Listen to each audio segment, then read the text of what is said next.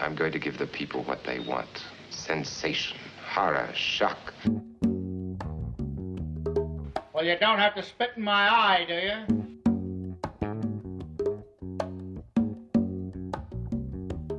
Now let's do this a little faster. Yes, that's it. Throw it away.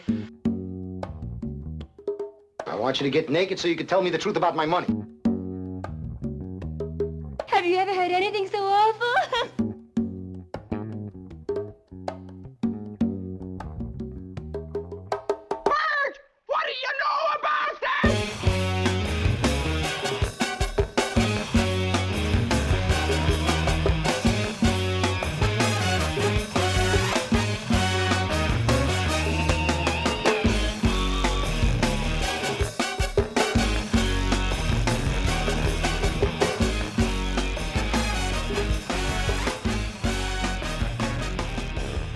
Welcome to the Cult Movies Podcast. My name is Anthony King, and I am joined by half of my lovely co hosts from the correct coast. It is Vinny Tucci. Vinny. How are you? I'm good. Good. Very good. Um, Excited. what's what's the weather like right now? Uh, it's like 20 degrees, windy. Did you guys get snow? You you guys have gotten A snow. little bit. Yeah. Okay. Yeah, a little bit of snow here and there. We haven't gotten any snow, and I'm not complaining, but whatever. Um, Yeah, someone complaints. Right, right. Uh, th- this podcast is all about author and critic and historian Danny Peary and his cult movies books. And we will discuss a movie from the first book and then offer up some pairing recommendations in the second half of the program. And joining us to wrap up season number four is someone who uh, has the opposite of snow right now because it's summertime down there. It's Lindsay Wilkins from Schlock. Hi, Lindsay. How are you? hey, Anthony. Hey, Vinny. Uh, thanks for having me on. Uh, yeah, you. Uh, Anthony just told me like two minutes before we started that I'm. This is the finale, so I am quietly uh shitting bricks right now. uh, yeah, we um, were very excited, and I have a feeling this is probably how it's going to go because now tradition says we need quote the group to open the season, right? Daniel, Yes. Matt, who uh, wussed out on us last time, and you, uh, and then you're going to cap the season off. Gavel, that's Excellent. that's that's the ruling every season. Yes, season the rolling. I like it. we get a we get a bookend of Lindsay Wilkins. Uh, so I'm very excited. And this is the movie that uh, the movie we're talking about tonight is interesting. I can't believe it's taken this long. Now, uh, we have in season five, which will come in I don't know March ish, April. We're gonna hit the last 20 movies, 21 movies of the first book, which is incredibly exciting. Um, but I still can't believe this movie uh, hasn't been talked about yet. So uh, let's get right into it. Lindsay, what are we talking about this week? We are talking about the seminal comedy, uh, which every single time I've been coming on, I've been eyeing it off to make sure it hasn't been taken, and that is uh, the Marx Brothers Duck Soup from 1933.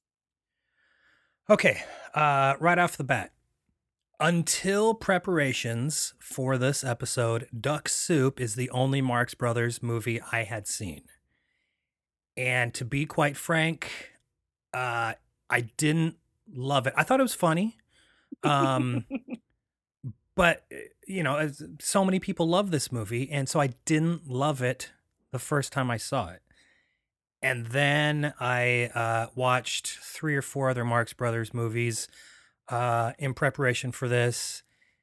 And uh, I still don't love duck soup compared to like out of the I four out of the four that I've seen, You're such This a is- wild card. this is number four for me. So let's start there with you, Lindsay. Mm. What is your favorite Marx Brothers movie? Uh, it's duck soup. It, I'm very boring. Uh, this is my. I've had a shit day at work. I go home and I watch an hour and ten minutes of duck soup. Um, I do. I, yeah, I also watched a whole bunch um, just to get ready for this. Uh, just the ones I hadn't seen, like uh, Horse Feathers and I think Monkey Business. They've all kind of rolled into one for me now Yeah, of just right. them going around causing havoc. Um, but this is the movie I tend to um yeah, I go home and, and really watch. Uh, though I will say, if you ever watch Night of the Opera, the um cabin scene and the two boiled egg scene is probably the funniest thing they've ever done. It's just not in in Duck Soup. So, um, but that is a that's one of their later movies. Uh, okay, Vinny, what's your favorite Marx Brothers movie? Uh, it's either going to be Duck Soup or uh, Day at the Races. I'm a Oh. huge, huge fan of A Day at the Races. Not Day- a lot of people like that one as much, but that's I think that's the first one that I saw. Okay. So that's always had a special spot for me, and it makes me laugh every single time. The same joke makes me laugh every single time. Just one sequence of that movie is just perfect. And that looks uh Hilarious. to be a little later. That's 37. So yeah, it's their interesting. MGM. Yeah. Yeah, okay. Uh yeah, so I've only seen 4 uh Duck Soup, Night at the Opera, Animal Crackers and Monkey Business. Um I like all 4. I love 2 of them. I think A Night at the Opera I really really love. And it's interesting um uh, I'll read something from Danny here in a second, but what like my favorite part of a Marx Brothers movie uh, you know, because each movie, like you're saying, Lindsay, they all kind of blend into one, um, and they follow the same beats, uh, which is fine by me because those beats work, the structure works, their comedy is fucking hysterical. Uh, but the one thing, my favorite thing about the Marx Brothers, isn't in Duck Soup, and in in Danny's essay, he says. Uh, that's why he really loves Duck Soup because we don't get the little musical thing where Harpo's playing the harp and Chico's playing the piano. And I don't know, maybe it's just because I'm a musician Mm. or I, I don't know what it is. I fucking love it when each of them gets to show off their, and, and then you do the research and realize, oh, they're, they're obviously really playing Mm. and, and the talent of this family is uh, frankly sickening. Um, but before we go any further, let me read just a little thing from Danny. And here's the funny thing the thing I'm going to read isn't even really from Danny. He quotes somebody. So uh, he says, most significant for the only time in, in film, the Marx Brothers, whose comedy has often been defined by their anarchist tendencies when they are involved with any institution, are appropriately allowed to run amok in a political setting. And that's what I don't love about this. In uh, We're in the Money, uh, a book about the Depression and its films, Andrew Bergman attributed Duck Soup's failure to find an audience in 1933 to a belief that, a year into the New Deal, Americans, because of understandable psychological needs, wouldn't allow themselves to think of the government they were counting on to save them from financial ruin or worse as absurd. But when Duck Soup caught on in the 60s with people in despair over the state of America and the direction it was heading, it made perfect sense that a picture would portray war in terms of absolute madness and treat politics with complete disdain. And I feel like we're at that place, probably in the world now, where most, I, fuck, I don't know, many people are tired of political discourse, are tired of war, are tired of waking up every day, you know, dreading what's next, right? Dreading turning on the news. People like me who don't even look at the news because I just don't want to know. Um, and, but I don't even want to see, like, I don't even really care for political satire. So that's why I don't love Duck Soup. I really like Duck Soup because it has like the the greatest Marx Brothers gag and the the mirror gag. Um, and I mean, uh, every time I've seen that gag, just I mean, hysterical in tears. I'm I'm sobbing. I'm wheezing. It's it's it gets me every time. It's so freaking funny. Um, but like the ending when they get to the the war stuff, it is it it's absurd. Uh, but I'm just like, eh, not for me. I guess I don't know. I think I think it's too too stupid. Not even silly. I think it's too stupid. Um, but Lindsay, what is your history? When was the first time you experienced the comedy stylings of the Marx Brothers? Uh, about 10 years ago, it was actually with A Night at the Opera, was the first Marx Brothers movie I ever saw. I um, borrowed a we moved to a new place. There was a library. They had DVDs. I just went nuts and got uh, Night of the Opera. I think accidentally slipped in there, um, and I loved it. And so I, yeah, I think I sorted out uh, Duck Soup. And the first time I watched it, I didn't even click that it was a uh, anti-war movie. Uh, I just saw the mirror gag. I saw um, Harpo being a maniac and just snipping things in half with scissors and not understanding what he was doing at all. Uh, until Zeppo walks in with half a hat. I thought it was the funniest thing ever. Um, it was just these uh, really quick one-liners about this kind of weird Princeton, weird kind of thing in Europe. Um, it actually took a couple of watches until because I kept forgetting that they go to war at the end. Like it just it just completely slipped my mind um it took me a few watches to realize oh wait this is an anti-war movie what 1930 interesting um so it, yeah it took a bit uh, for me to sort of click onto that like i was just enjoying the gags in it and then finally clicked onto the fact oh there's some actually pretty smart anti government anti-government anti-war satire going on in this movie in a time yeah where as danny points out no one wanted it at all it's like the scarlet empress on my love for that movie no one wanted to watch a movie about um catherine the great and her political sexual machinations at all Uh, Vinny, what about you? What's your history with the Marx Brothers? Yeah, uh, just leaving my TV on TCM in like middle school, high school, and it just came on one time, and I had heard of them. Uh, same with like Three Stooges and Charlie Chaplin and any kind of like early comedy stuff. I was always interested in just watching it, and it was Day at the Races, and I loved it. So I sought it out after that point, and I, I think I've seen all of their stuff, but big fan. Yeah.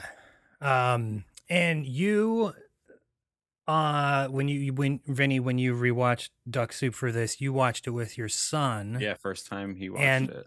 And talk talk about that experience real quick. Yeah, so he's 10 and I said to him, I said, "We're going to watch a movie. I want you to pay full attention. It's not very long. Let me know what you think." Uh he was cracking up uh almost everything. Uh he gets a little nervous about it. He goes, "Is this a comedy?" I go, "Oh, buddy, it's it's pure comedy. There's no like anything else. It's your it's just to make you laugh."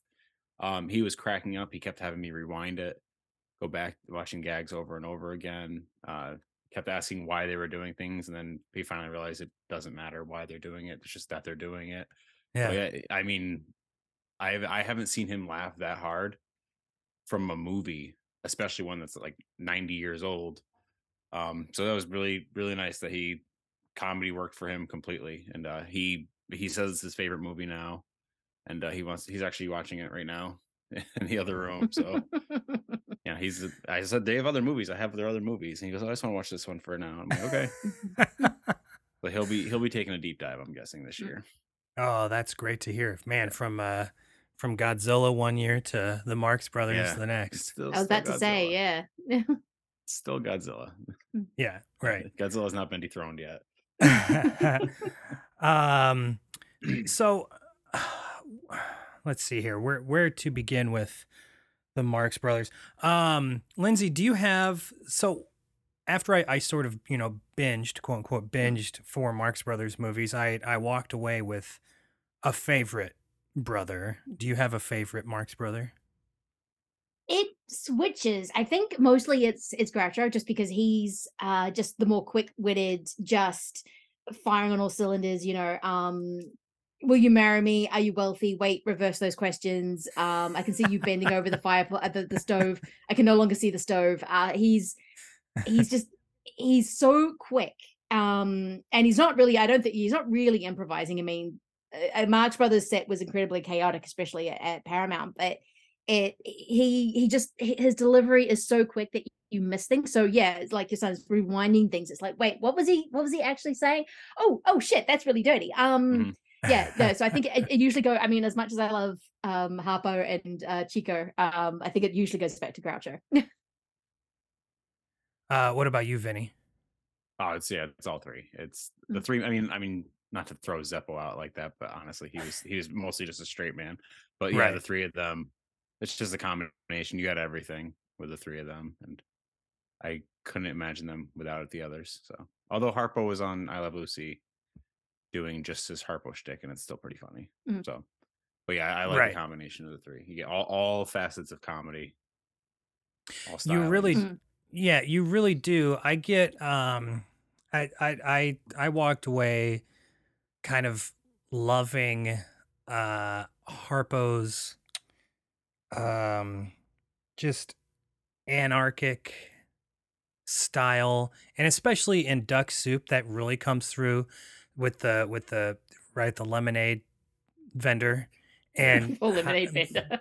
just i mean fucking up this guy's life basically like it well not his life his livelihood um and there's man i i always wondered how how what were the reactions of the people who were uh acting or reacting against harpo marx because when he would hit shit out of people's i mean he would wind up and he would knock that shit out of out of that guy's hand. And i always it's uh it's chaotic it's anarchic it's uh uh it seems dangerous. And of course you know movies from this time a lot of them always seem kind of dangerous. Um but i really like and i think it's i'm fascinated by mime work uh and clown work and you know that's that was harpo's his thing right? He was he was the mime uh never spoke and to be able to do uh or tell a story uh be a character do all these things without saying one word ever. I mean i i, I still have never heard marco or uh, harpo marx speak before.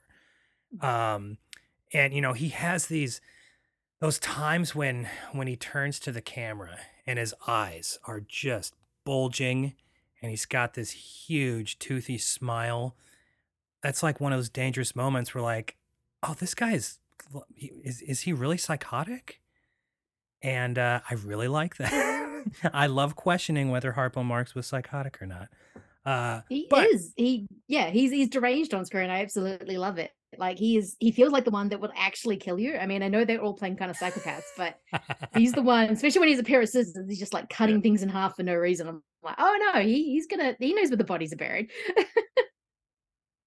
Yeah, the the scissors gag is very very funny when they're you know with the uh their their boss that hires them to be the spies and he's cutting the the coattails off. Um, uh, what else, Vinny? What what do you love about Duck Soup? Oh, actually, you know, what? Let, hold on for a second. Let me talk about. Let's talk about the politics thing real quick.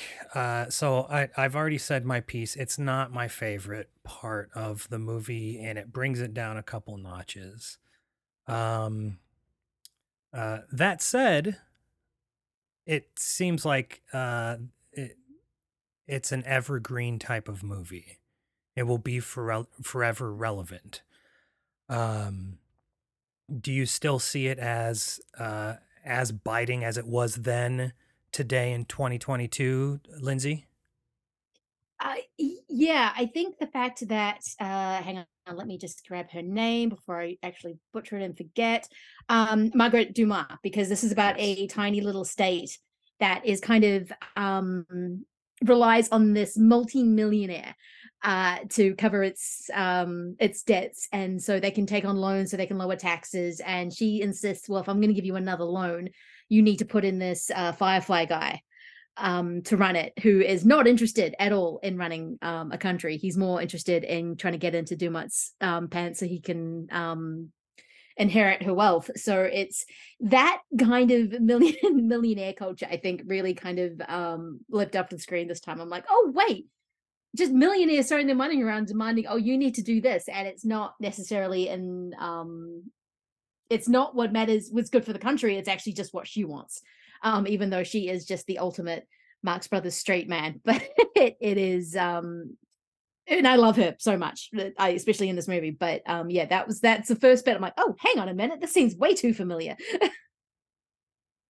You know, I feel like Margaret uh, Dumont plays so well off of uh, Groucho. I had to go and look to see if they were actually married because their chemistry is so and and the chemistry but i think what's most important in in the comedy stuff is the timing Mm. so groucho marx one of the like quickest Mm. comics right but margaret dumont keeps up with him and in all the you know because she's in all of them right and so in all four she doesn't miss a beat against groucho one of the fastest comics in the history of comedy.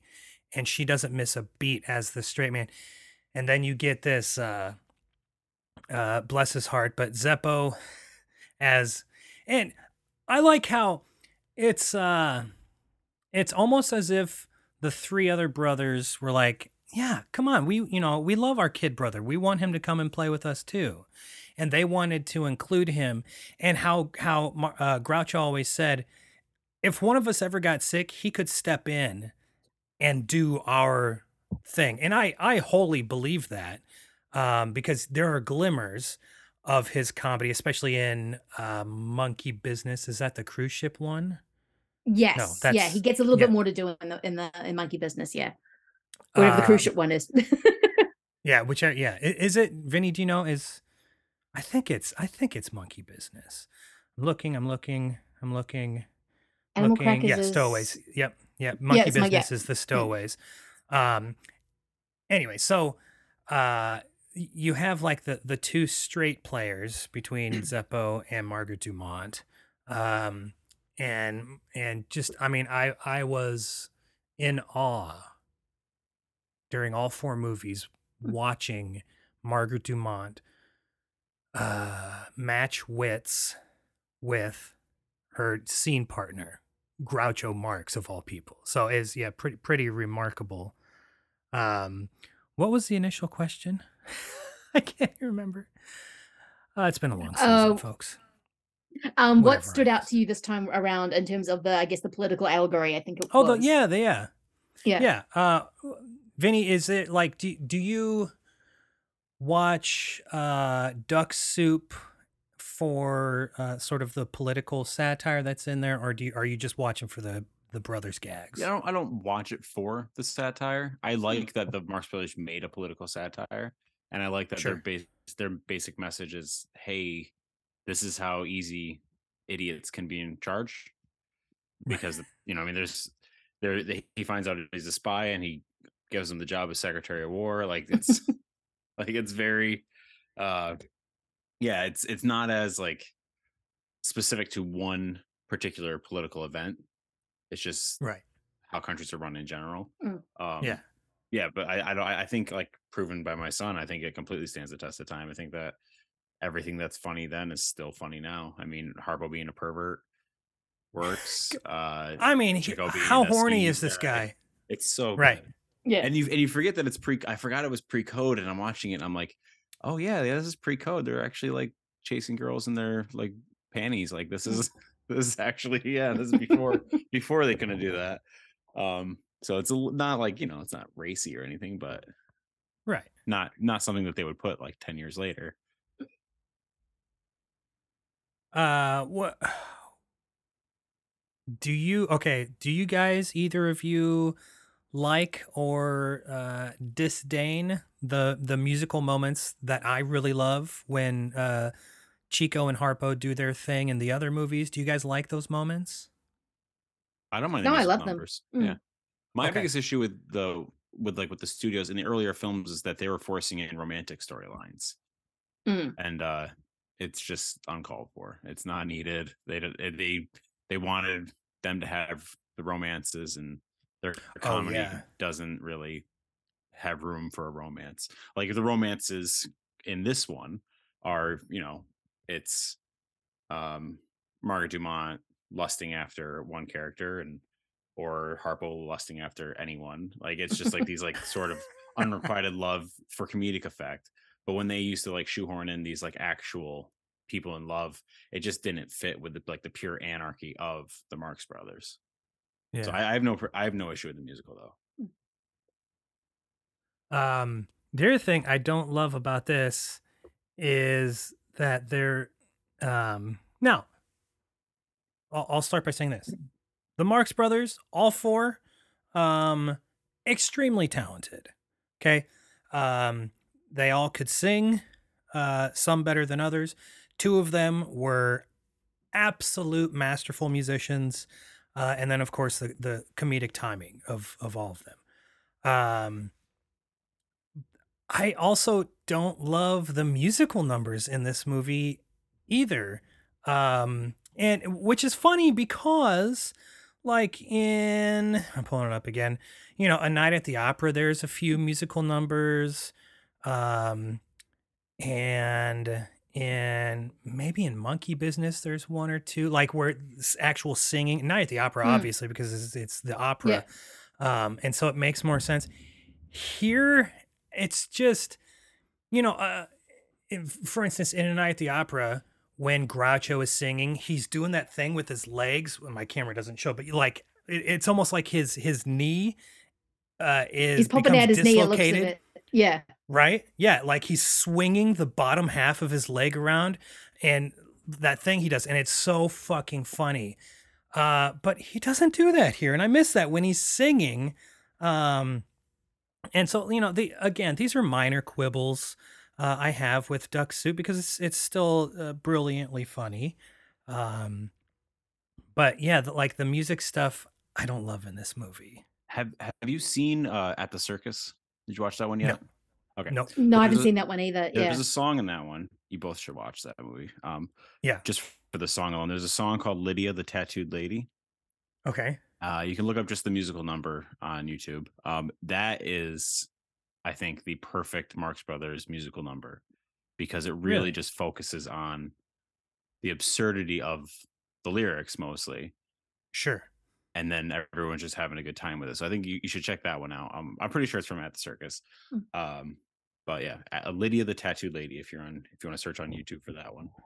But Okay. yeah, that's that. I think that's that's more of a musical number that you will enjoy. I believe. Kenny Baker is in at the circus. R2D2 Kenny Baker? Is that Kenny Baker? No. No, Never can't be. No. Yeah. Ken. okay. R2D2 in a Marx Brothers movie. I'm like Um, doing the math on that one. I'm like, no, he'd be like 70 Right, when, yeah, when uh, Star right. Wars came Yeah. out. um yeah you, you know this year because i i did my i wrote my article for my column for f this movie and i did my movie goals right and uh said that um shit vinny what's her name uh remember my name geraldine chaplin Geraldine Chaplin. Is- sorry. Is going to be thank you vinny is Yeah. going to be my most watched actor of the year that's what i'm shooting for hmm. but look at all these marx brothers movies sitting in front of me Is this the year of Marx Brothers? No, I'm not making any more pro. no, do you know how much shit I got from doing all that on the Discoveries episode? So many people were like, "Oh, Anthony, my God, what what are you doing?" It's like I I was trying to be funny. Did the joke not come through? Anyway, Oh, so that's I why like that I joke. that's why I, I wrote the article. I wrote the the the column said these are the five, which is funny because there are five that I didn't even mention on the show. Anyways, um, Those are the real ones. Lindsay, what marks do you have their uh, filmography in front of you, or one of one of their filmographies in front of you? uh, yeah, I have one of their um, I have I just have- Groucho's up. Yeah, I've up as well. Um, Um, yeah, which ones have you seen? Um, I have seen um Duck Soup, obviously. Um, I've seen um I just watched Cocoanuts today, actually. Just How was that started. Um it's good. It feels like a Broadway play more than anything else. Hmm. Um, it's kind of yeah, so when you watch sort of Animal Crackers and you watch Duck Soup, you kind of realize how much more Duck Soup is a more movie movie, which is maybe why the um the musical sequence feel a little bit more muted in that one because I agree they're not my favorite Ah. part of it. Um, but yeah, I mean they've got Irving Berlin uh with the music for that one. I think it was a play originally. Yeah, most of their Um, stuff were, were plays originally. Yeah, so they were uh, that's Oh, why they were so good at Yep. blocking. Yeah, Yeah, they because they knew Broadway exactly how to. Yeah, The Marx um, Brothers were on stage before They were Broadway movies? stars Yeah. first. Yep. Yeah, Oh shit! I do lots of research for this podcast, obviously, folks. um, yeah. So obviously, yeah, uh, uh, cocoanuts, um, animal crackers. Uh, I've seen horse feathers, um, monkey business, duck soup, and um, night of the opera. I haven't seen a lot of their later stuff, which I need to get into, like uh, a, a day at the races, all that kind of thing. But it's mostly their that first five run where they were pretty much the king of the box office during those those years. Yeah, the early 30s. Yeah, the late Mhm. later 30s stuff. Uh, looks interesting because they're working with who's this director on Room Service? William A. Seiter. I just Mm. watched a movie from him. Oh, Sons of the Desert. Mm. Okay. Um, yeah. What, Vinny? Can you tell a difference between the early 30s and later 30s stuff? Yeah, the Or- main or is there- difference the main difference is when you uh if you're watching it, you'll notice in the earlier films they have these awkward pauses. Uh-huh. Um and you'll think, "Oh, it's the editing," but it actually isn't. It's Groucho being very meticulous about it saying in our live show, we'd have to take these breaks for laughter. We have to take these breaks for applause. Oh. and we're going to leave those in for when it plays in theaters because people are going to be laughing and they didn't want to bury jokes because there's so much dialogue in their films so they would put these pauses so there would be a, a scene where groucho says something funny and then he just stands there and stares at the person that he's talking to but Yeah. that was leaving room for laughter that was Mm. leaving room for and after the musical numbers there'd be a Oh. break too so that's why Yep. like they're not as tight where i Mm. think that once you get to duck soup those i think they realized oh we don't have to do that for movies Mm. we don't need to leave those spots in movies we can we can just put a, a shot in there to cover it up we can Mhm. yeah. and so i think that's when they get more into being like having like films versus movie versions of their plays Yeah. Interesting. and cocoanuts literally have moments where they're just standing still Yep. just pausing like they're just like not even i mean as you get later on you can kind of feel them sort of starting to quicken up a bit but it's just amazing how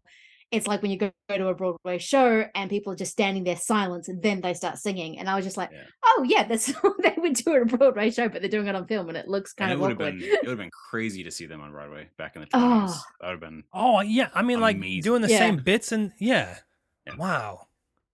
and that's where they Uh perfected all of those like gags like you know doing doing vaudeville circuit and then they got the broadway show and they'd do that over and over again and then so by the time we got to the movie they had done it a thousand times like the Yeah. the mirror gag they've been doing that for years like you know what I mean? Like, things like that it took them to only two hours to set up and shoot the mirror gag um which feels insane to me because the interest that is such an intricate thing especially because uh, what i love about a marx brothers joke it always goes further from the point that you think it's going to go so say in the mirror gag when they're actually like walking around each other and Going swapping around each other. positions in the yeah in the mirror that's kind of what like i'm like oh oh shit this is where it starts really working for me because it's got taking the joke and joke and just like going into the stratosphere with it and because they've done this so many times they could just sit up do it maybe a couple of times and then for safety and then go to lunch yep. yeah two Yeah, the hours is thing with the- for that Right. Yeah. Yeah. Uh, the thing with the mirror gag is is it, I think that's the beauty of the comedy. Uh, and what you were saying, Lindsay, is that how long it goes on, and so you know Seth MacFarlane, obviously a big Marx Brothers fan, and so a lot of you know added there's a lot of that type of right yeah uh, a, a lot of that sort of comedy in family guy for instance. So like during Mm. the chicken fight in family guy where it just goes on and on and on and on and on. And like you know you're laughing at first. And so you're you're doing this watching the mirror gag you're laughing at first um, but also kind of being in awe of them. Like this is incredible how well they're matching each other right? Mm. um and then because uh you know i i i'd taken theater classes and and improv classes and and done the mirror gag and like that's that's one of the warm-ups one of the exercises you do. And it's really fucking hard especially when you don't know uh what the other person is going to do. And again like you're saying vinny these these gags were perfected by the time they got in front of cameras but still um and so it's funny at first and then you're just kind of sitting there in awe and then when harpo starts to kind of break down and I, i'm sure it's all planned out like that Mm. but you you know uh, you get the sense that they're having so much fun doing this and and the fact that that uh, groucho's back is to the camera so we can't Mm. see his face I just imagine him like with this big ass grin on his face, staring at his brother who has to keep it together. Right. I'm sure he's not grinning, but still, uh, you know, I like to imagine that. Um, and, and so by the end, when when Harpo's kind of uh, falling apart there, and, and with the hats, your hysterical laughter is back again. Uh, but the tightness of them matching each other's arm movements and leg movements and, and then when they go off off screen quote unquote right Mm. and they come they come back in and then grouch is like i'm gonna try this. And he goes on the ground and he crawls in and it's so goddamn funny and i've i saw that gag you know a million times way way before i saw the movie for the first time a few years ago uh, so i was well aware of that gag and every time it lands and it seems like it lands a little harder every single time i see it uh, because it's ju- it's so amazing to watch yeah, especially when Harpo kind of fudges it a little bit throughout. Like he does break down, and it's kind of like it's because as the gag is building. But there are moments like when they have the hat behind them, and Harpo has a white one, Groucho has a black one, but he doesn't take the, he doesn't do the hat. I don't know. It's just those little things in there when they break the flow of it, but they he still match it. I don't know. It's it's a feed the physical comedy, and um, I sort of think, oh yeah, this whole this whole thing, and then every time I watch it, I'm like, oh, actually, wait, this is so cool and so well done. Another little It gag really that is. I that I I really really like was the full circle with the lemonade vendor when he comes home and gets into the bathtub. And oh shit, Harpo- yes. And Harpo slowly comes up out of the water. it's so good. And uh yeah, my my son's like he just keeps he keeps messing with the same guy and I'm like, yeah, that's that's the joke, but is that it's the same guy. And he comes home to his wife and Harpo's in the uh bathtub. Like it's it was just such a good little like just just the slowly coming up is so perfect. Love it. yeah with, with the with the right with the bugle and he's in his With the bugle, like yep. with Yeah. the in the paul revere type outfit Yep. right Mm. uh yeah the i i think uh that's the beauty of the marx brothers is um and now i can't wait because you know vinny your our kids are the our sons are the same age and so i can't wait to sit eben down and say okay we're gonna watch this movie it's only an hour long Yep. and um because you know i like like rocco i you know i've eben has he's uh, fairly well cultured when it comes to movies you know like uh, and he's not afraid of black and white movies and Yep. um and so uh i can't wait to be able to show this to him uh probably not duck soup i'll show him maybe my favorite night at the opera uh or actually I, i'll probably end up showing him monkey business first um because the the cabin ga- uh, gag in that where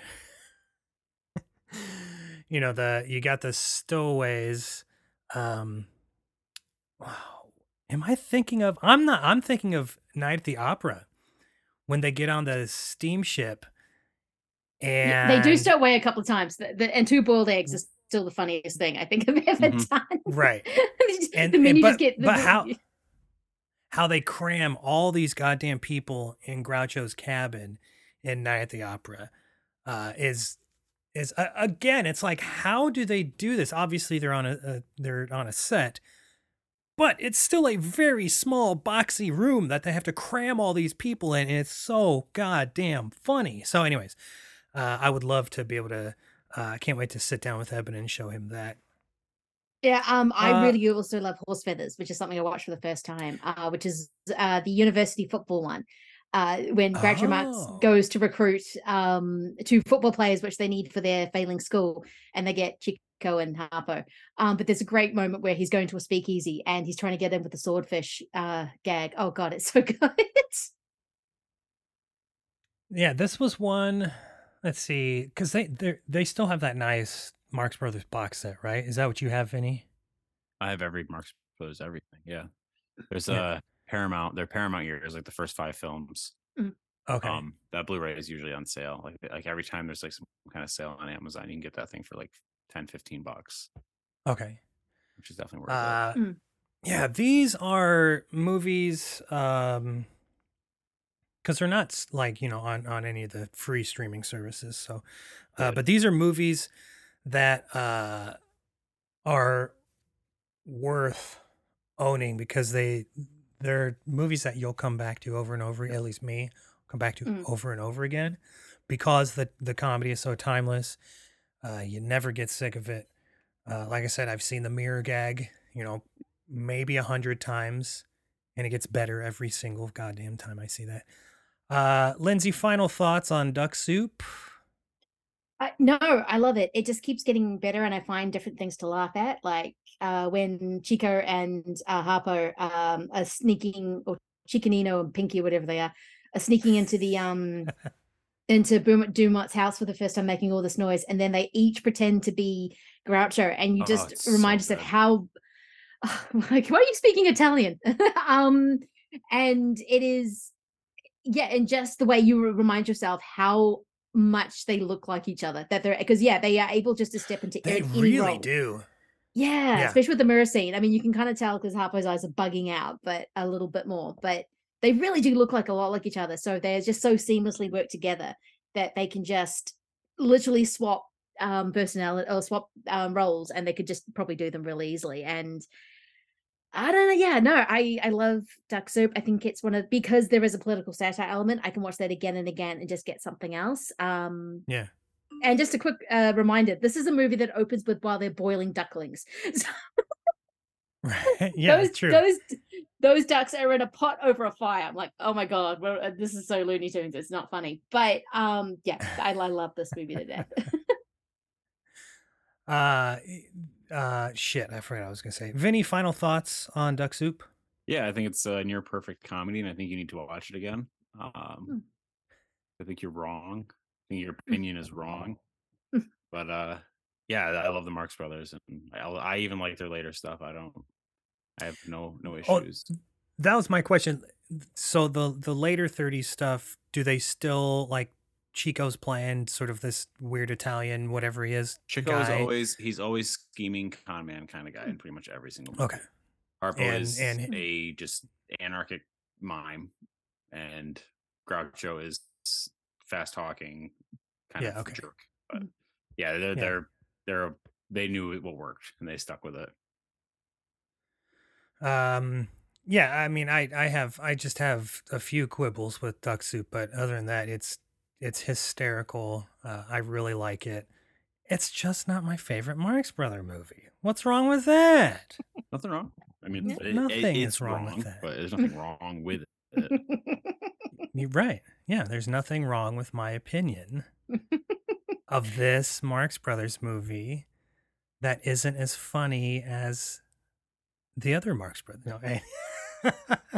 okay.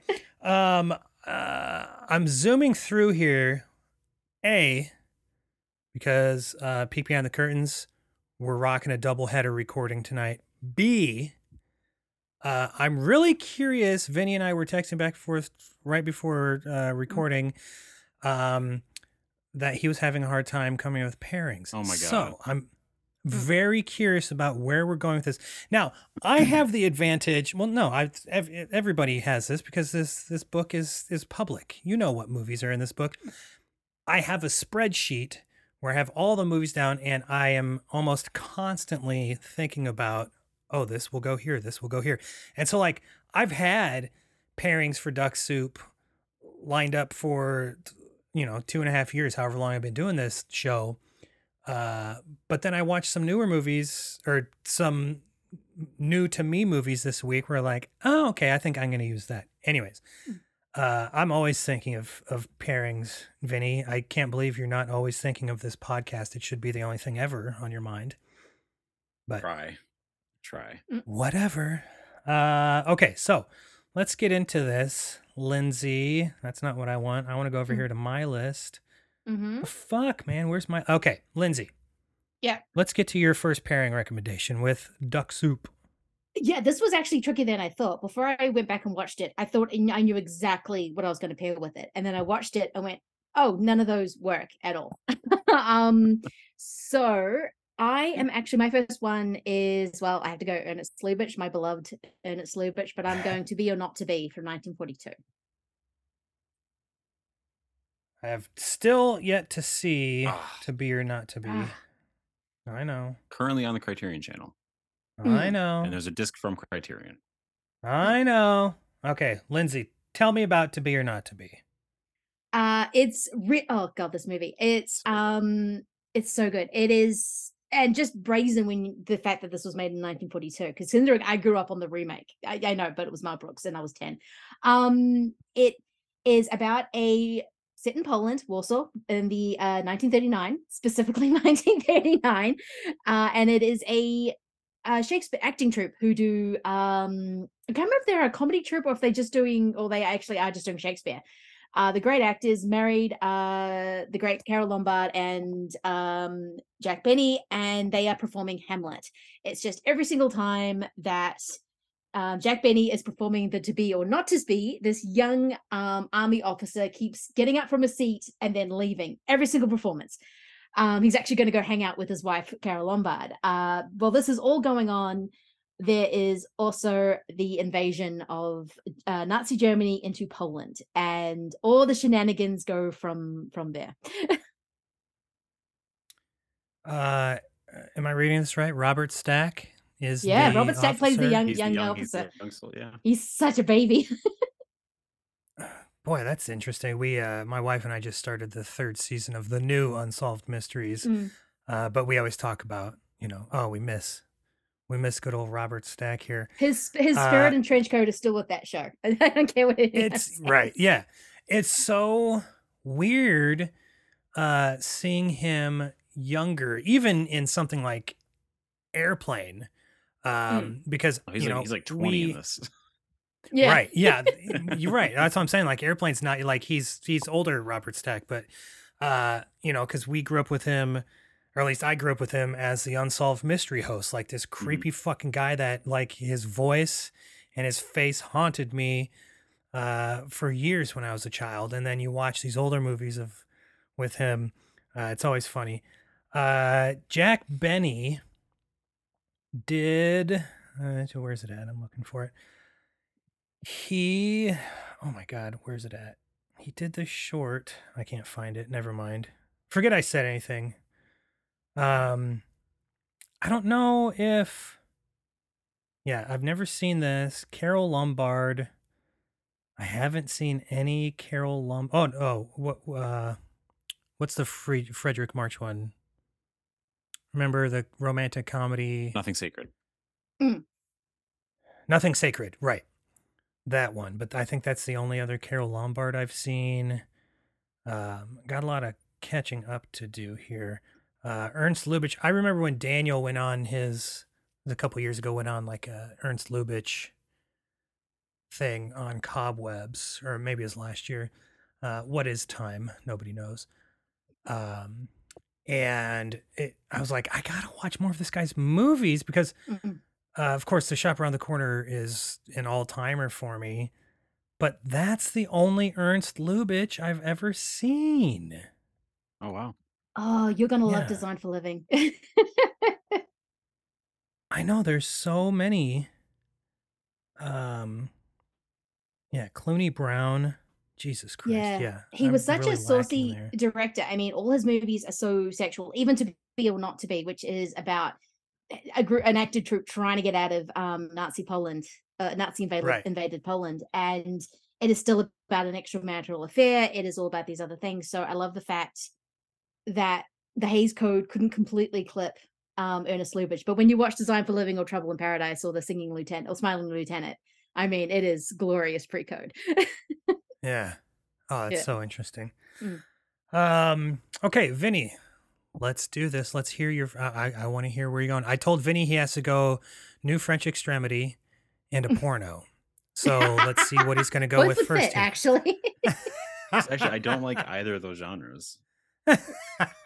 Uh, but I went a little bit more modern, as I'm known for choosing. Mine's from uh, 1995, and that's the film Canadian Bacon from Michael oh Moore. my God. Oh, His that, I didn't uh, even think of his this one. only uh, his only narrative feature. Narrative. Wow. I didn't realize Michael Moore directed this. Yes. Uh, basically, I mean, the it's basically uh, wag the dog, but comedy essentially. Uh, America is doing bad, so they create a cold war with Canada, and Canada doesn't react the way that they expect Canada to react, and uh, it's about the these like local sheriffs and how they handle it. It's John Candy and uh, Rhea Perlman, and uh, yeah, it's got a great cast of. I mean, uh, Alan Alda plays the president. You have Kevin Pollak, you have Rip Torn, Kevin J. O'Connor, Bill Nunn, Jim Belushi, Steven Wright. Like you have a lot of um, people playing it. But yeah, it's it's this uh, border town um, going go to basically just covering the war that they this fake war with Canada that they created. And uh, people hate this movie, and I don't know why. I think it's a really funny movie. I love John Candy, and Yeah. uh, John Candy doing political satire is something that you don't really expect, but he, he does it so well. But yeah, Canadian bacon. Have you seen this, Lindsay? Yes, I have, but not for years. I need to watch this again because I have a vague memory of it, but I thought it was, yeah, it was, oh God, I was a teenager. So I think I didn't quite understand why they're doing political satire with Canada, but I need to, I need to watch it again. I don't think it was as blunt as, say, um, the South Park movie. yeah, it. Uh, uh, I I saw it when it first came to VHS in '95 or six, whenever that was. Um, I remember almost nothing of it. It was, you know, John Candy was like he was one of our guys, right? For for kids, like it seems like our generation grew up with John Candy movies, and and I don't know, I don't know about Australia or uh, New Zealand, Lindsay, but we had a little show called Camp Candy here in the states where it was a summer camp movie where uh, John John Candy was the uh, it was a cartoon. John Mhm. Candy was the counselor, camp counselor. Classic American television. Uh, I love uh, this review here from my friend Joel Edmiston. It says big stretch making us see John Candy as anything other than Canadian.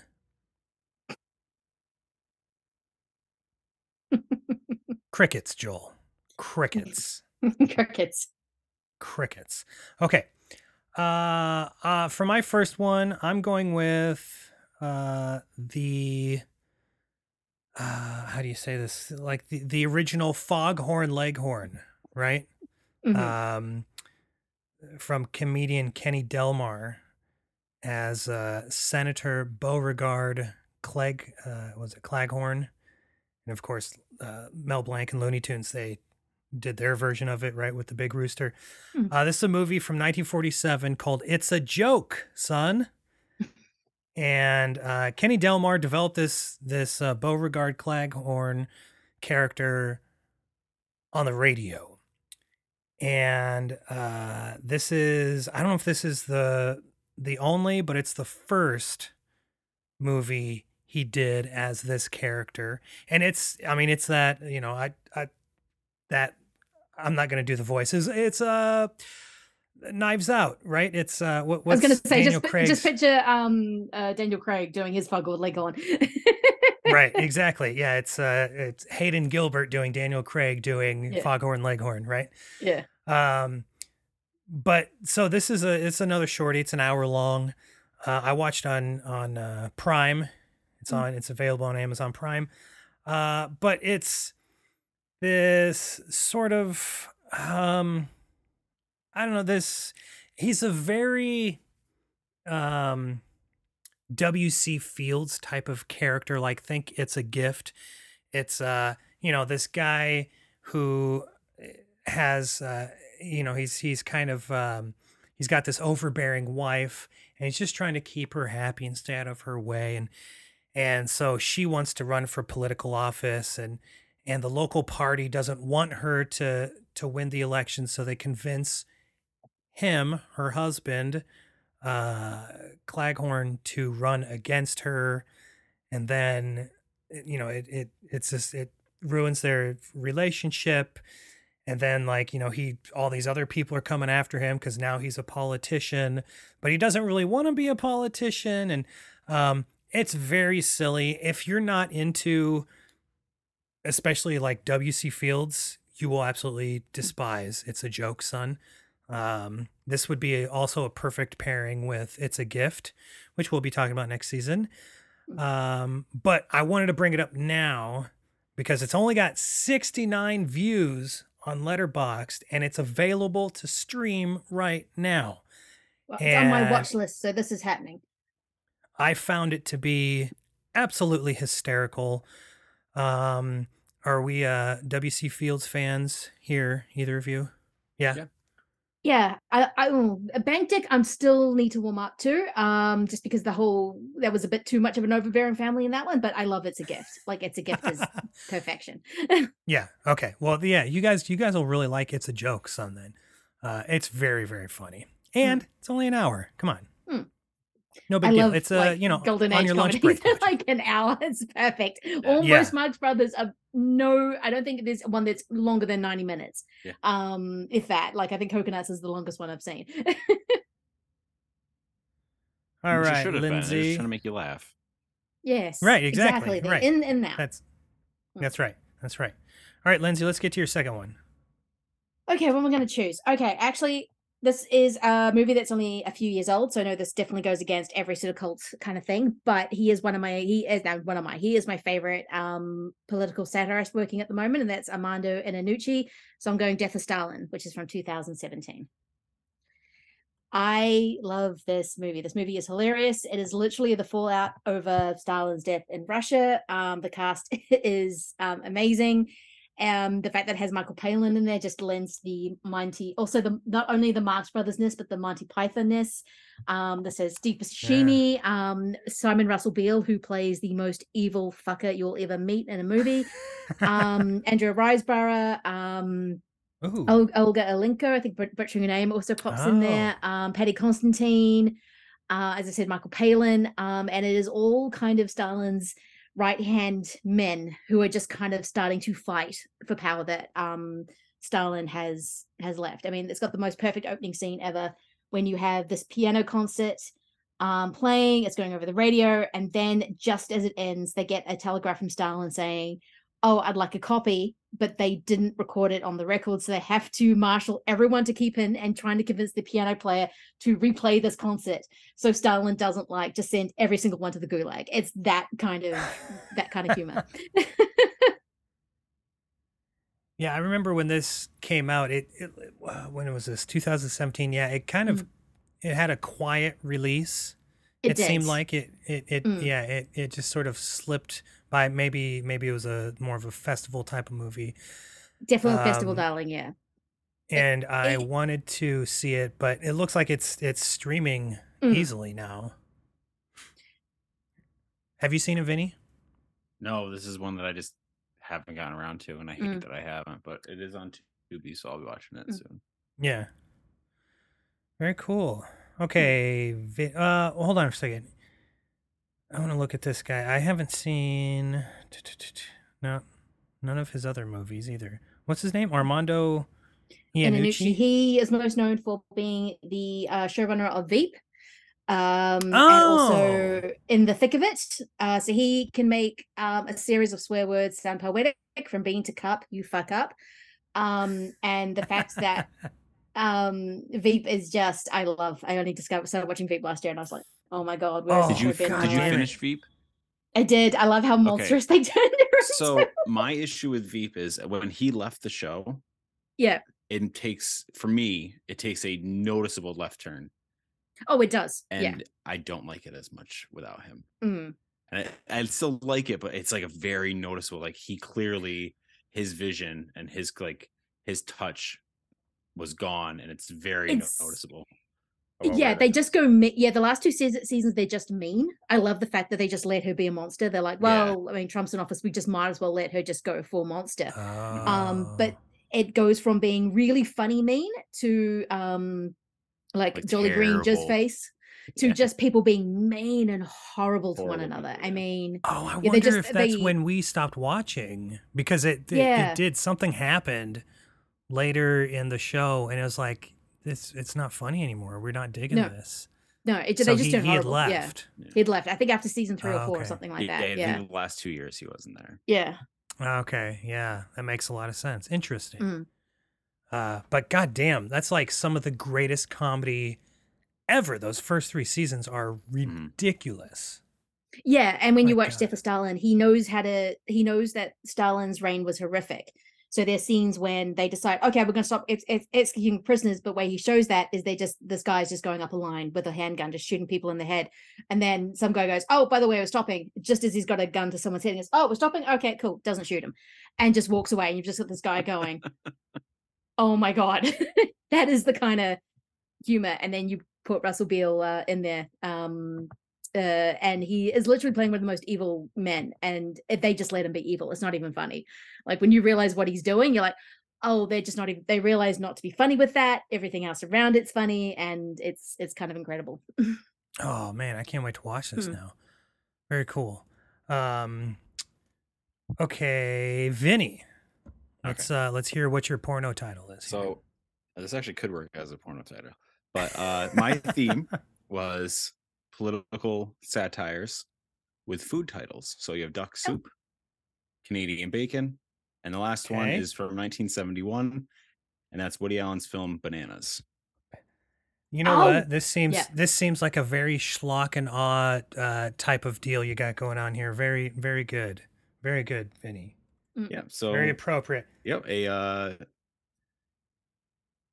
this guy's dumped by his girlfriend and she's an activist, so he goes to Latin America and sort of in a most convoluted way possible ends up becoming part of a revolution because this was a period in time when they were having revolutions all the time in Latin America and uh so that's a topical satire but he ends up becoming the ruler of the country and uh yeah it's it's very broad comedy Woody Allen. It's not the Ingmar Bergman Woody Allen. It's not the jazz Woody Allen. It's very very silly, very goofy Woody Allen, which I like. That's my one of my favorites eras for him.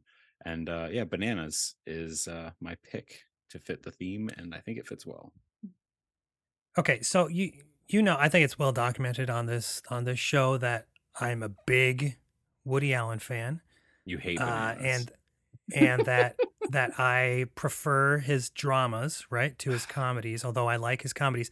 Oh, yeah, you no, no, like no, I ha- that's right. No, no, no, no, no. I yeah, interior like the the darkest. Uh, I haven't seen bananas, Okay. but uh, maybe at the end of this year, I'm I'm starting to regret this idea, Lindsay. But Lindsay and It's Matt Bledsoe and I Woody Allen. talked about ranking a hundred movies from 1971. Bananas well, being 50. on that list. We, we, got 50 that's right yeah we're gonna rank yeah we whittled it down that's right uh, i was Yeah. walking the dog tonight and i was thinking god that sounds like a really stupid idea so we're gonna reconvene on that lindsay okay Yeah. um but I just seen uh, Dirty Harry, so I was well into the 1971 thing. I'm like, yes. yeah I was on a I'm Dirty Harry high. Lot of great yeah right yeah a lot of lot of good 71 so i haven't seen bananas but i always assumed it was going to be like his you know just straight goofy comedy and i i'd seen uh everything you want to know about sex but you didn't learn whenever that title is Too afraid to ask whatever I- it is. Yeah. Too, yeah, exactly. I fucking hated that movie. And so I'm really nervous to watch Bananas because I don't want to hate it. But it sounds like I'm going to hate it, Vinny. You might hate it. You might hate it. No, but like like Take the Money and Run is my favorite Woody Allen movie. I haven't seen that. Okay. and it's it's the same kind of just broad comedy, like goofy, almost like uh like Looney Tunes, Merrie Melodies, like little vignettes Sure. adding up into Hmm. making a full film. Um, and this one has more of a plot than the a couple of the ones before this, but yeah, I I like him just being as goofy as possible. I think that was a sweet spot for him. You know But what yeah, I, I it- like? It's another person doing a political satire that you're not really expecting to do a political Right. satire. Mm. I yeah, you you because I Woody is obviously a big fan of the Marx Brothers because a lot of their comedy stylings, especially Groucho, enters his Oh type yeah. of comedy, right? For Woody's Mm. the characters that he himself plays. Um, so I could see this. Um, this is a lot of people's favorite Woody movie. Um, and but here here's the funny thing. I love Small Time Crooks, which is a goofy comedy. I mean, Mhm. it's probably not as wild and crazy as Mm. Bananas. So maybe I should give Bananas a try. I mean, there's a scene in It's- Bananas where he he's wearing a fake beard Right. and he comes to America and there's a translator there. But he's an American, so the American senator is talking to the translator who's speaking to Woody Allen, who's responding in English. So it's just three people speaking English back and forth. so it's like that kind of goofy. Yeah, see, you're, you're selling it really, Yeah, really so- well Mm. here. Yeah. All right. Uh, Lindsay, are, are you a fan of Woody Allen movies? I am actually. I tend to be Okay. like I tend to like his dramedies, like, like um, Crimes and Misdemeanors, when you still get Sure. that kind of very middle class bourgeoisie New York, but it's all just incredibly middle aged men trying to get into things they're not shouldn't be in, involved in. Um, I have seen Bananas, um, which as a kid, um, but I haven't seen it since. But I do remember laughing at a little at a lot, and when Vinny brought Yeah. up the translation sequence, and I remember that. Um, I also really like. Oh, I'm trying to think of the name Zelig as well, uh, which is kind of Oh, eh, it's kind of one of his later comedies when he is- is was going full Bergman, but he's often putting himself. But it's really funny. But he's often putting himself in like actual uh, news footage, kind of like a Forrest Gump kind of situation, and that's really funny as well. That's um a little bit of a satire where you wouldn't expect him to go satire either. interesting. Yeah, that's one I haven't seen yet. Um, all right. I don't know. That sounds really fucking funny, Vinny. So you sold me on bananas. Mm. Well, Mm. well done. Well done. Thank you. Well, 'cause so the, the the thing about like the everything you you need to know about sex uh is like it's just so chaotic and it's so weird. Um and I feel like it's very not Woody Allen. Like it it, it it's it it stands alone in my opinion Mm. Among the films of his that I've seen which are, you know, numerous it stands out as like something completely weird and different. There's something off about it. Um, There Mm. is something Like off. the about Gene it. Wilder scene is hilarious, right? but it doesn't yes, feel like it's a Woody Allen comedy. exactly. It's almost like a like a Zucker Brothers um feel to it, but yeah, without being as like not really as parody, but yes, that sort of like that sort of humor. Yeah. Oh man, but bananas, yeah, spot on. bananas, bananas, sleeper, take the money and run. Can't go wrong. Sweet. All right. Yeah. Excited about that. Okay. Um, all right. For my last one, I just watched it yesterday and I posted uh, on Twitter that I was watching it, and uh, it seemed like a lot of people are fans of this. Um, recently, it was on the Video Archives podcast. Roger Avary brought it. Quentin had never seen it, uh, but it's a favorite of Roger's, and they totally sold me on it. It is Tony Richardson's The Loved One from 1965 and um it it is almost nothing like duck soup but uh whereas duck soup is this uh political satire in a time like uh, not even political but just a satire in a time that that felt um it's it, I don't know, just just the the fact that that Duck Soup covered this sort of subject uh in the at the time that it did. Uh I feel like in the 60s we get a lot of these really strange satires. And The Loved One is one of those. Um uh another duck movie, Lord Love a Duck is one I of those. Um, I like it. I need to give it Mm. another shot. I, love mean, uh, Mm. Roddy McDowell and Tuesday Weld, hello. it's really good, but it's really weird. And so we get. oh my God, I'm dying. Uh, we get these weirdo satires, a lot of them black and white, in the 60s. All right. Uh, I mean, even think uh, Romero, right? In 69 comes out, or 68, whatever it is, comes out with Night of the Living Dead. Black and white. He didn't have to shoot in black and white, but it's this commentary and even uh, a, a- you could th- see it as a very dark satire, right?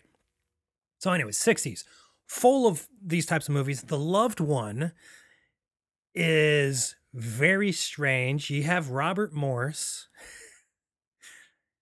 a very American actor, playing a man fresh off the plane from England. So he's he's got this ridiculous English accent. I mean, it's it's a good English accent, but Mm. he has just arrived in Hollywood from England, and um, he has to uh, arrange his uncle's funeral. His uncle has just passed, and he has to arrange his uncle's funeral. And so he meets all these characters uh, kind of revolving around this funeral parlor. Uh, Jonathan Winters plays dual roles, plays brothers.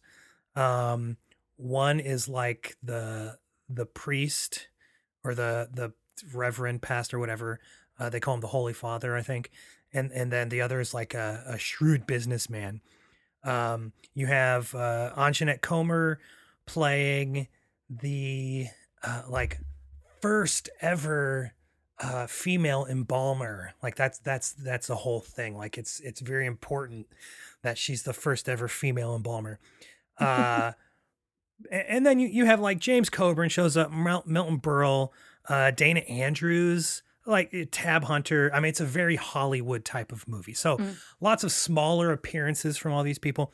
But the main, uh, Robert Morse is, is our main character. But the person that stands out the most in this movie to me is Rod, uh, Rod Steiger. Okay, Rod Steiger from In the Heat of the Night. Rod Steiger uh, as the general in Tim Burton's Mars Attacks. Like, uh, I always see Rod Steiger as uh, sort of a man's man, right? He's he's uh, kind of you know really reminds me of Lawrence Tierney, kind of this rough and tumble, this this gruff man's man. And in the loved one, he's playing the um, like the the embalmer, the the the mortician, the guy that you know does the makeup and everything, gets the bodies ready. Um, and he's playing this very femme character and it it seems at the time sort of taboo dangerous and it's not um it's uh, you don't feel like they're making fun of gay people or or effeminate men. Mm. um it just it, it, it feels like it's a very dangerous choice to be playing the character like this. Anyways uh rod steiger's character name in the loved one is joy boy I saw that. I was waiting for you to bring it up. Joy Boy. The was going. Rod is playing what now? Joy Boy. Yeah, and he lives with his mother, uh, played by oh, who the fuck is his mom? Uh, Margaret Leighton, and she is. Is that right? I think that's right. No, Ayllene Gibbons. Mm. Ayllene Gibbons plays his mom, and very large lady, Ayllene Gibbons but she's like this bedridden, very obese. Like all she does is watch commercials and eat lots of disgusting, greasy food. And so, like, and he, uh, he he dotes on her. Like he he is uh, serving her at at her every whim. Now, Rod Steiger's character isn't even like he's tertiary, but he is definitely the most memorable out of this movie. Um, the whole thing is about Robert uh, Robert Morse trying to get his his uncle buried. Anyway, so this this business tries to take over the mortuary, and what are they going to do with the with the you know with the cemetery and the bodies and blah blah blah. Um, it's this very interesting, almost dangerous feeling satire uh, about maybe corporations moving in on you know literal sacred spaces, but but mm places where corporations really don't belong. Like just leave these places alone. So um it's a really interesting, very funny satire. Um again, nothing at all like duck soup, but I really loved the loved one. Vinny, you have have you seen it? You saw it, right? I watched this on Halloween 2018. I just looked it up to see because I'm like, I definitely watched it. I remember it feeling very long. Um, it is. It's it's hmm. two hours long. Yeah, like too hmm. long. Hmm. Like not everything worked for me, and uh yeah. But I, then again, this was you know four plus years ago, so maybe I'll like it more this time. But I'll give it another shot. And and that's I the thing. Like it, it, it, it feels like Tony Richardson is doing something strange, something I keep saying the word dangerous, but you know, um, and, and then you look at Tony Richardson's filmography, it's such a varied um, filmography, so many different types of movies. Got these you know these uh, satires from the '60s, and then you get to 1982, and he does this this border cop movie with with Jack Nicholson. Um, you know, he, he does all these sorts of different movies, and so it, it does feel a little um, uh, not jumbled. There's just a lot going on. There's so many different characters, um, and some of it works, some of it doesn't. It is a little long, but uh, it's it's really weird and interesting. Lindsay, have you seen this? No, it's on my watch list now. Have you ever seen a movie called uh, "That's No Way to Treat a Lady"? Or "No, Way to Treat a Lady"?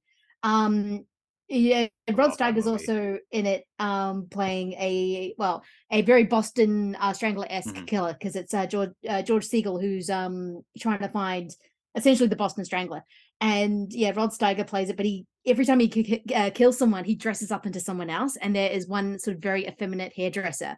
Um, but because he's Rod Steiger, he can't do it subtle. so he just I, it, he, so every time he comes walks into the room, he's just like this the biggest character ever, and um, it's it makes it a weird movie because of it. But yeah, that's what I was just sort of thinking. of. I was like, oh, that sounds a little like well, a portion of um, No Way to Treat a Lady. I Yeah, love that I have movie. never seen No Way Hmm. to Treat a Lady. yeah, it's like Um, a dark comedy version of, of Boston Strangler. Yeah, Oh, it cool. completely works for me. Mm. It is. It's, Nice. it's just letting Rod Steiger just go for it. Oh, he goes for gold. Yeah. he plays like a priest. He was a plumber. He played like it's different. All these different characters to try to get into these women's homes. I, I feel like Rod Steiger is. Um, it feels like nowadays he's sort of an underappreciated actor. I feel like people don't talk about him enough, and you look at his filmography, and it's like Jesus Christ. Um, I mean, even in something like Duck You Sucker, uh, or uh, what's the You'll never forget whatever him the in Ducky Sucker ever. right? Uh, it's like because it's, it's- because he overacts. It's because Yeah. he he you know he chews on the scenery that it's people are very dismissive of him. But like yeah, you can you can act like that because you're a good actor. exactly. So when when he Right. tones it down, he's brilliant. Mm. But I I like it when he's going like just going Mm. for it, like January. Yeah, Man, me too. Like things like that. Like where Mm. he's just like I'm here, like that kind. Like I love it, and Right. Big Knife Yeah. and things like that. Like where he's just just having fun with it. Yeah, the, I mean, just the, this filmography is ridiculous.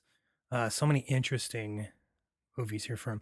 Anyways, all right, that is our pairings. Those are our pairings. I know how to speak. Leave me alone. Um, all right, Lindsay, where can people find you online nowadays? Uh, they can find me at uh, all Schlocken or uh, is pretty sure it's on, on all the apps. You can also fo- follow Schlocken all one on Twitter and Instagram, and Reading Geek on Twitter as well. And Vinny, where can people find you? Uh, on Twitter, it's Vinny but better, and there's links to my Letterboxd and YouTube on there. And I'm not allowed to mention the other social media platforms, so I won't. Are you even active on those, Vinny? No, I'm barely active on Twitter. Yeah, it's true. Oh, you're active Mm, enough. Yeah. Uh, you find this show on Twitter and Instagram at Cult Movies Pod. You can follow me. My name is Anthony King at AK Donnelly. That's A K D O N E L L Y on Twitter, Instagram, and Letterboxd. And uh, support the show on Patreon if you want to. That's how we say it in Nebraska. If you want to. And uh, you know, a dollar a month for a couple couple bonus shows. We got uh Thelma Ritter coming up. We're gonna talk about some Thelma Ritter movies. Oh yes. Yeah, yeah, yeah, yeah. Vinny made me watch one that I wasn't too pleased about, but we'll get there. Um, and uh, what else? That's the end of this season. We're gonna be back in, you know, four weeks, six weeks, eight weeks. I don't know. Vinny, Vinny's gonna roll the dice, and and and uh, Find it's it's up to him. Actually, we got to talk to the boss. The boss is the boss. Yeah, the boss makes all the the reason. decisions. Yeah, she's she's the boss, Kristen. Um, anyways, thank you all for listening and thanks for your support. Lindsay, thanks for sending us out on such a such a high note. Oh, thank you for having me. This is absolutely delightful.